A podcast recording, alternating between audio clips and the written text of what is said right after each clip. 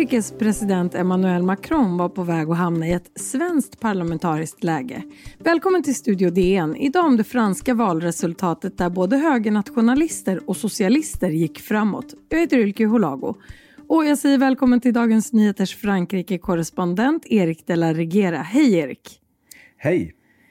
Ja, efter Frankrikes uppmärksammade presidentval i våras så har det ju nu alltså hållits ett val till parlamentet också. Hur gick det? Det blev ett eh, val som eh, eh Emmanuel Macron eh, nog inte är särskilt nöjd med. Hans eh, mittenallians ensemble förlorade den majoritet som man har haft i fem år i, i parlamentet. Så att nu så måste Macron försöka se sig om efter ja, andra sätt att bilda den här majoriteten och det kommer nog kanske inte bli särskilt enkelt tror jag. Mm, men innan vi pratar vidare om det så vill jag bara höra med dig. Varför hålls president och parlamentsvalen isär med två månaders mellanrum på det här sättet? Det beror på att man eh, liksom, tidigare så har, man, har de inte alltid hållit samma år. Men eh, år 2000 så gjorde man en ändring Eh, för att eh, det skulle bli lättare för den nyvalde presidenten att få just en majoritet bakom sig i parlamentet. Så tanken var när man gör så här att man först håller presidentvalet och sen eh, parlamentsvalet ett par månader senare så var tanken att det skulle bli lättare för presidenten då att mobilisera sina väljare och få ett starkt stöd i parlamentet så att han kunde driva igenom, eller hon, sin politik. Ja, men istället så har ju nu då tre block etablerats i det franska parlamentet. Vilka är det som ingår i de här blocken? Ja, den här tredelningen har ju verkligen eh, eh etableras på riktigt nu i fransk politik. Vi har eh, vänsterblocket som eh, leds av eh, vänsterledaren Jean-Luc Mélenchon. Eh, vi har det här mittenblocket då som eh, Emmanuel Macron leder. Och så har vi eh, Marine Le Pens nationalistiska högerblock och hennes eh, parti Nationell Samling.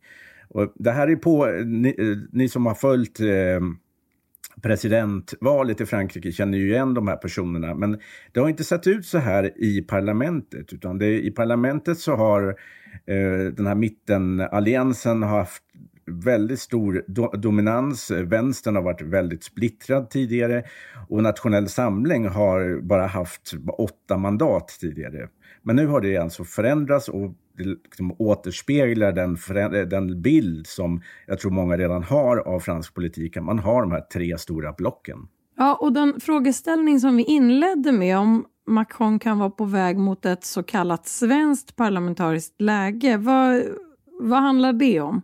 Ja, alltså jag menar med svenskt parlamentariskt läge så menar vi här då alltså ett ganska låst läge där man har en regering som eh, befinner sig som regerar i minoritet helt enkelt och där man måste försöka hela tiden bygga olika typer av, eh, av nya allianser för att få majoritet, majoritet bakom sin politik.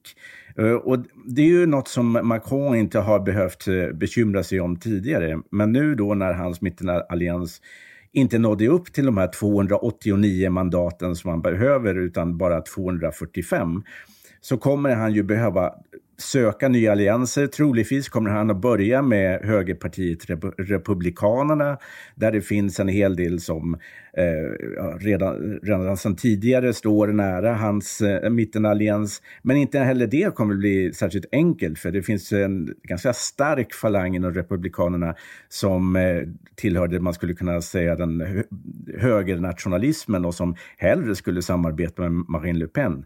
Eh, så att det, det, kan bli ett väldigt instabilt eh, parlamentariskt läge där det kan bli väldigt svårt för Macron att få igenom sin politik, framförallt inrikespolitiken. Och hur låter de franska valanalyserna? Varför tappar Macrons parti så mycket? Ja, i, I fransk media så är det ganska drastiska rubriker efter det här. Man talar om en örfil eh, som folk har gett med eh, Macron och det finns en Ja, det finns ju naturligtvis en del i detta är att det, det, finns ett starkt missnöje i Frankrike och det är något som märktes redan i presidentvalet. med att att eh, Macron eh, vann i andra omgången mot Le Pen berodde ju i hög grad på att vänsterväljarna då eh, gick ut och röstade på honom för att undvika just att Marine Le Pen skulle bli president.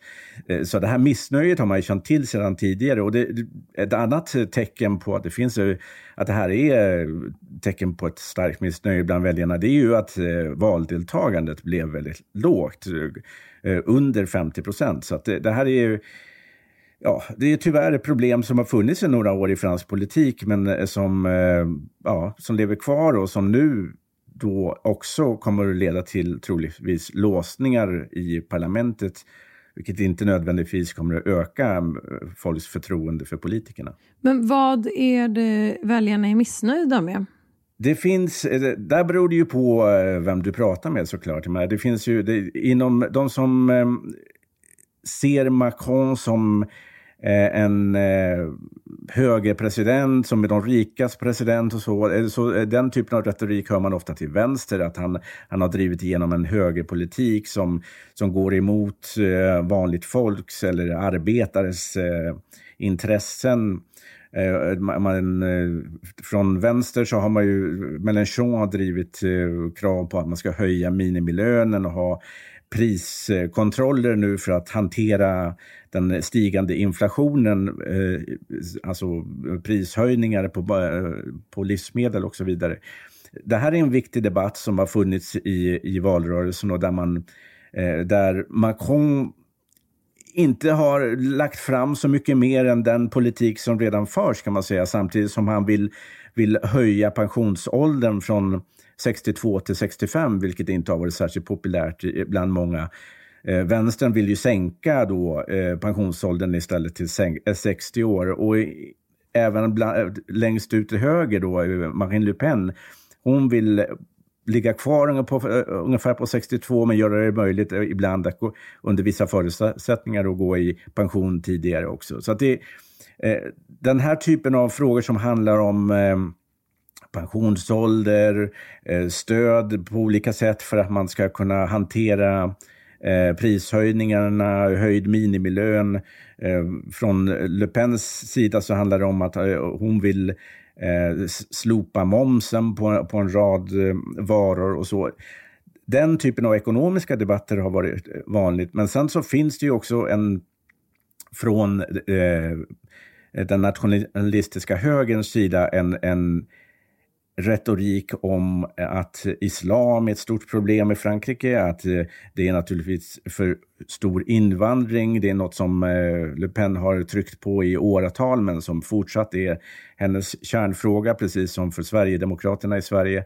Så att den här konflikten, den, den lever kvar från presidentvalet och har nu tagit sig uttryck i, i parlamentsvalet helt enkelt och alltså missgynnat den sittande presidenten. Då. Vänsteralliansen NUPES, det här är ju ett eh, uttal som också är omdiskuterat i den franska eh, politiska debatten. Vi ska inte fastna i det nu, men eh, den alliansen leds ju av den vänsterradikale före, eh, före detta presidentkandidaten Jean-Luc Mélenchon som vi har nämnt här tidigare.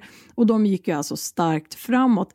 Vilka var deras främsta vallöften? Du nämnde här pensionsåldern till exempel. Vad, vad handlade det mer om? Vad är det som har lockat väljarna? Ja, Mélenchon har ju lyckats med det som, eh, som många inom vänstern har försökt i många år i Frankrike, nämligen att ena den franska vänstern. Om ni minns i, i presidentvalet var det ju sex, sju olika kandidater bland de rödgröna. Men nu så inför det här parlamentsvalet så eh, lyckades han faktiskt få Eh, de, eh, såväl socialister som de gröna att gå tillsammans med eh, eh, hans eget då, radikala vänsterparti, det okuvade Frankrike, för att bilda en, ett slags valtekniskt samarbete som kallas för NUPES eller NYP. Det beror på, det finns en debatt även internt i, i, i alliansen hur man ska uttala det. Men det eh, de frågor man har tryckt på, det är ju samma frågor som Mélenchon drev i sin val, eh, eh, valrörelse i, inför presidentvalet, nämligen höj då eh, minimilön till 1500 euro, motsvarande 15 000 kronor ungefär. Ehm, att man eh, skulle då sänka pensionsåldern från 62 till 60 år. Och då ska man komma ihåg att det kan låta väldigt eh, orealistiskt i Sverige, men i Frankrike finns det ju inte den här typen av pensionsuppgörelser som eh, breda pensionsuppgörelser som i, som i Sverige, utan det här är det, handlar det ju om att eh, Mélenchon och hans eh, vänsterrörelse vill ju då ta skattepengar helt enkelt och pumpa in i i, ehm, i, i systemet, i pensionssystemet för att göra det möjligt att gå i pension tidigare.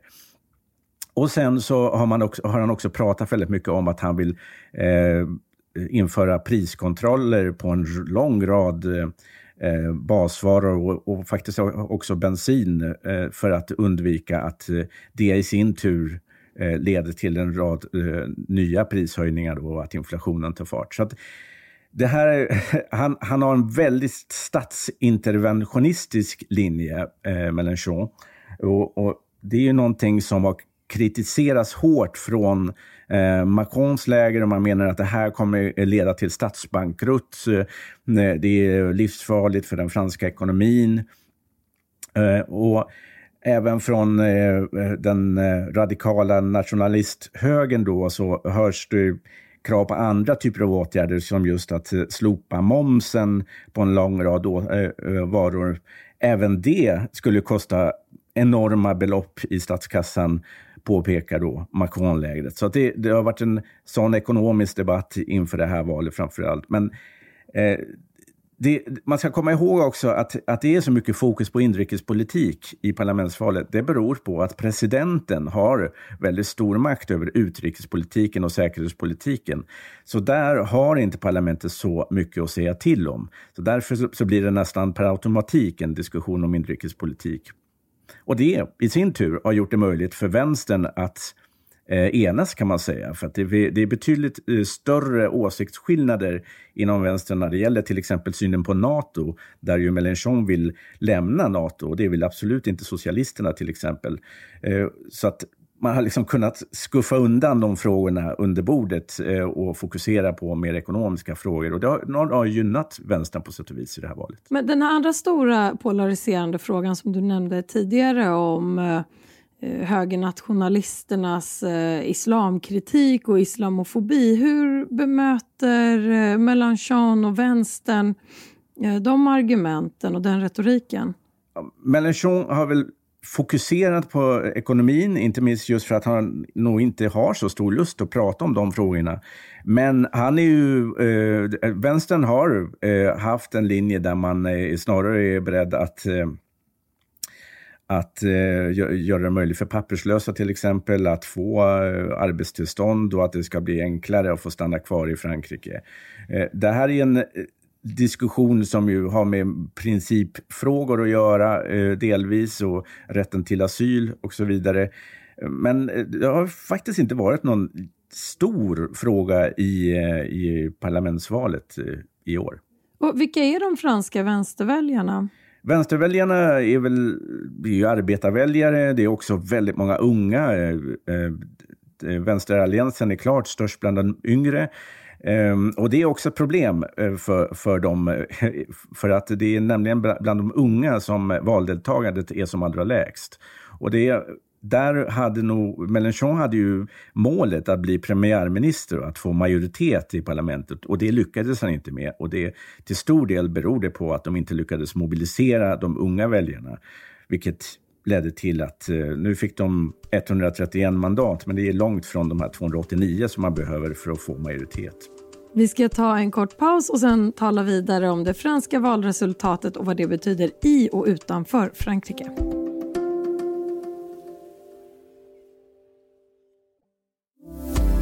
Du lyssnar på Studio DN. Idag om det franska valresultatet och vad både socialisternas och högernationalisternas valframgångar kommer att betyda för Frankrike och för Europa. Erik de la Regera, Dagens Nyheters Frankrike-korrespondent. Inför presidentvalet i våras så fanns det ju en diskussion kring den radikala högernationalisten Marine Le Pen och vad en eventuell valseger för henne skulle innebära, inte minst för EU. Och nu har ju hennes parti Nationell Samling gått starkt framåt i parlamentsvalet. Vad innebär det? Le Pen är ju den, egentligen den stora segraren kan man säga. Det var i alla fall hennes resultat och Nationell Samlings resultat var i alla fall det som ingen hade förväntat sig. Det hade inte synts i opinionsmätningarna inför valet. Hon, hon fick, eh, eller hennes parti fick 89 platser i parlamentet, vilket är tio gånger fler än vad man har idag. Man hade åtta platser fram till det här eh, valet, så det är ju en enorm framgång för Nationell Samling. Eh, det är betydelsefullt på flera sätt, men det kanske viktigaste det är att de liksom har brutit igenom det som man brukar kalla för den republikanska fronten. Och där då i praktiken det betyder att i det franska valsystemet så har man två omgångar och i den andra omgången så har man av tradition inom den traditionella vänstern och högern då alltid röstat emot eh, den, eh, ja, den högernationalistiska eller extremhögern som man säger här i Frankrike. Men det, den tendensen syns inte lika tydligt i det här valet och det beror delvis på att många av Macrons eh, eh mittenkandidater faktiskt inte har uppmanat sina väljare till att rösta emot eh, extremhögern. Tvärtom har det varit många av hans kandidater som har talat om vänstern i ungefär samma ordalag, att man måste liksom rösta emot vänstern för att stoppa då Mélenchons, som då mittenalliansen menar, farliga förslag och farliga politik. Så att eh, Le Pen har helt enkelt, tack vare detta, delvis eh, slagit igenom eh, vallen kan man säga och nu så kommer Nationell Samling få en stor partigrupp i, i parlamentet. Eh, man eh, kan med viss eh, trovärdighet säga att, att eh, i framtiden så kommer Nationell Samling vara viktigt regeringsunderlag. Och det här noteras ju inte minst inom den traditionella högern i, och i Republikanerna, där det finns många som inte alls är särskilt eh, lockade av att eh, samarbeta med Macron utan tillhör en mer radikalt nationalistisk falang av den traditionella högern som, som dras mer åt det håll som Marine Le Pen befinner sig i. Så att det, det, det är en ganska dramatisk förändring och kan leda till att det uppstår ett block ungefär som i Sverige där man har en eh, traditionell höger, i Sverige är Moderaterna och Kristdemokraterna som börjar mer strukturerat samarbeta då med det stora nationalistpartiet i Sverige, Sverigedemokraterna och här Nationell Samling. Det är på så, på så vis som man kan säga att Macron då håller på att hamna i en svensk situation. Och vad är det i det politiska klimatet i Frankrike som lockar franska väljare till högernationalister och högerextrema? Det finns ju ja, fler det... kandidater och exempel på den linjen än eh, Marine Le Pen, tänker jag.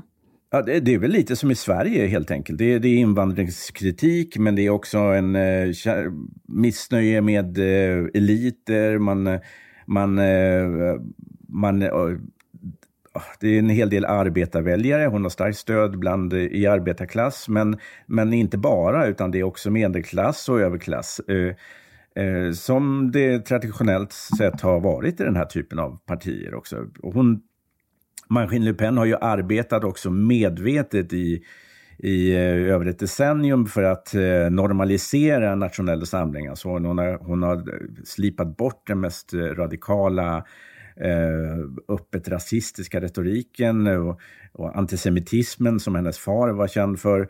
Och, och har då på det viset då lyckats eh, eh, locka till sig de väljare som står ganska långt ut till höger, som är tydligt invandringskritiska och också islamkritiska. Och det, ju, det, finns ju också naturligtvis en koppling till de terrorattentat som ägt rum i, i Frankrike eh, på senare år med, efter sedan 2013 kan man säga och framåt. Så, och där, under den perioden när det var väldigt många terrorattentat med koppling till IS så fick ju Le Pen ett starkt uppsving. Eh, men på senare tid så har hon också eh, fått eh, stöd bland, av folk som då tänker mer på ekonomin kan man säga. Hon, har ju, hon var tidigt ute och, och kritiserade EUs eh, sanktioner mot Ryssland som hon menar har lett till de här eh, prishöjningarna eh, som vi ser på dagligvaror. Eh, hon har inte varit lika tydlig i sin kritik mot eh, eh, Ryssland och Vladimir Putin som, som ju egentligen är orsaken till att vi har hamnat i den här situationen genom sitt anfallskrig mot Ukraina. Eh, men eh, Le Pen har inte straffats så hårt för sina för sina eh, ut, eh, ganska vänskapliga och vänliga uttalanden om Putin i, i, i det för, förflutna. Och nu så genom att hon får så här många eh, eh, eh många ledamöter i parlamentet så, så, kommer hon att få en enorm mängd pengar. Uppemot en halv, en halv miljard kronor kommer att partiet att få i partistöd, vilket eh, kommer att göra det möjligt för henne att betala igen det lån eh, som hon fick av en rysk bank eh, 2014 och som var mycket omstritt nu inför presidentvalet och man varnade för att hon var beroende av Putin helt enkelt, att hon blev anklagad för att ha Putin som sin bankir. Så att det här var ett bra val för eh, Le Pen. Hon, eh, hon kan göra sig av med det genom att betala igen det lånet eh, och hon kommer få en stor partigrupp och kommer att bli tagen på allvar i, i fransk politik en bra tag fram, framöver. Så det är ett exempel på hur det franska valresultatet får implikationer för i andra länder och i andra frågor också. Om vi håller oss i den här utzoomningen, vad, vad innebär en försvagad Macron för EU-samarbetet?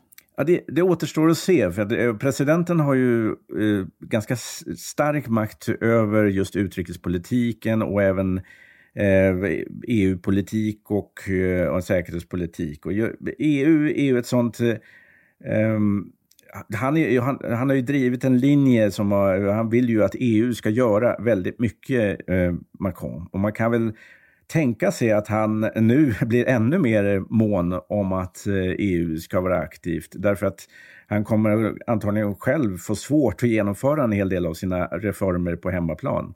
Eh, så att på det viset så kanske det leder till att Macron faktiskt driver sin mer ja, federalistiska linje i EU. I alla fall uppfattas det nog så i, av många i Sverige, även om fransmän kanske inte ser det riktigt som att han går mot en federation, men han vill att EU ska kunna bedriva en aktiv finanspolitik till, till exempel för att stimulera ekonomier när, när det går dåligt och så vidare. Så det, den, den typen av initiativ kommer nog fortsätta från Macrons sida. Eh, däremot så det finns ju en lång rad effekter av det här som vi inte riktigt vet än. Men en sån sak är ju hur många i det här nya parlamentet är, är kanske om inte motståndare så kanske något skeptiska till tanken på att Sverige och Finland går med i NATO. Det vet vi inte riktigt ännu, men, men man kan utgå från att nästan alla Le Pens eh, ledamöter är det. Man kan utgå från att eh, eh, många i Mélenchons grupp är det, för det finns av den typen Varför av argument. Då?